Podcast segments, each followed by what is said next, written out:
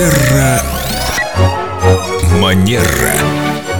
Виктория Акатьева-Костылева, наш специалист по этикету, практикующий психолог уже в студии, и у нас тут последние программы был очень интересный разговор про конфликты, как правильно конфликтовать. Раз уж конфликтов не избежать, это неотъемлемая часть жизни. Надо научиться правильно вести себя в конфликте, чтобы отношения этим конфликтом не закончились. Правильно, Виктория, здравствуйте. Доброе утро. И вы говорили, что вы очень любите конфликтовать, но делаете это правильно. У вас есть какая-то техника, научите нас, пожалуйста.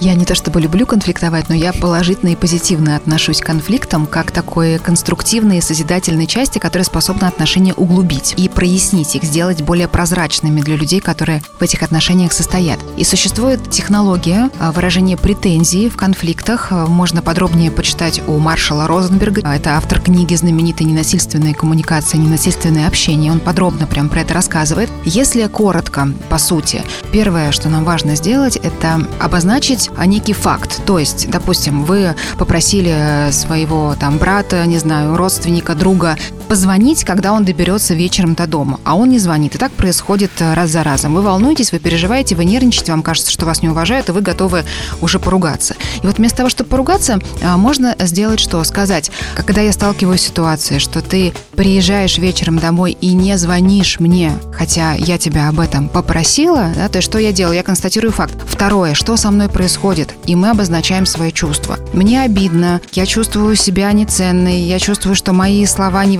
воспринимают всерьез. Я расстраиваюсь, мне грустно. И для того, чтобы этот второй пункт был возможен, нам необходимо быть в контакте, что я чувствую. Если мы просто скажем, меня не устраивает, а что значит не устраивает? Да, мне не очень понятно. А Ну, меня тоже не Да, устраивает. меня много чего не А устраивает. здесь отличная схема. Факт, то есть претензия и мои чувства. Не ты плохой. Ну да, получается, мы не заставляем человека закрываться, обороняться сразу же. Вечно у тебя это полная раковина грязной посуды. Ты неряха, гряз... И человек сразу, это я неряха грязнуля, а ты на Это себя ты! посмотри. А ты в А у прошлый тебя- раз.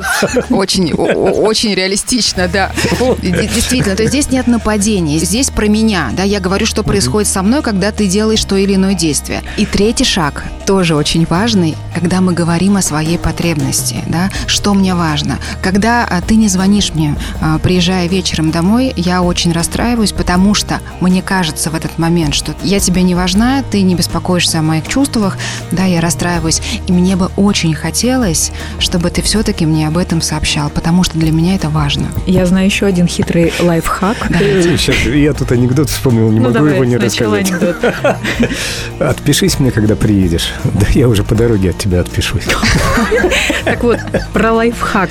Сначала похвалите, если этот человек хотя бы единожды доехал и отправил вам сообщение «Я на месте». Мне было так приятно, когда ты в прошлый раз доехал и Прекрасно. маякнул мне. Прекрасно, да. А потом уже скажите, и все по нашей схеме, о которой мы говорили. Претензия, я чувствую, и я прошу тебя, мог бы ты в следующий раз снова. И на этом, наверное, сегодня можно закончить. Спасибо, Виктория. Мы сегодня разобрали, как правильно предъявлять свои претензии. Да, констатация факта, выразить свои чувства и выразить свою потребность, что бы вам хотелось. Попросить вежливо. Точно. Терра Манера.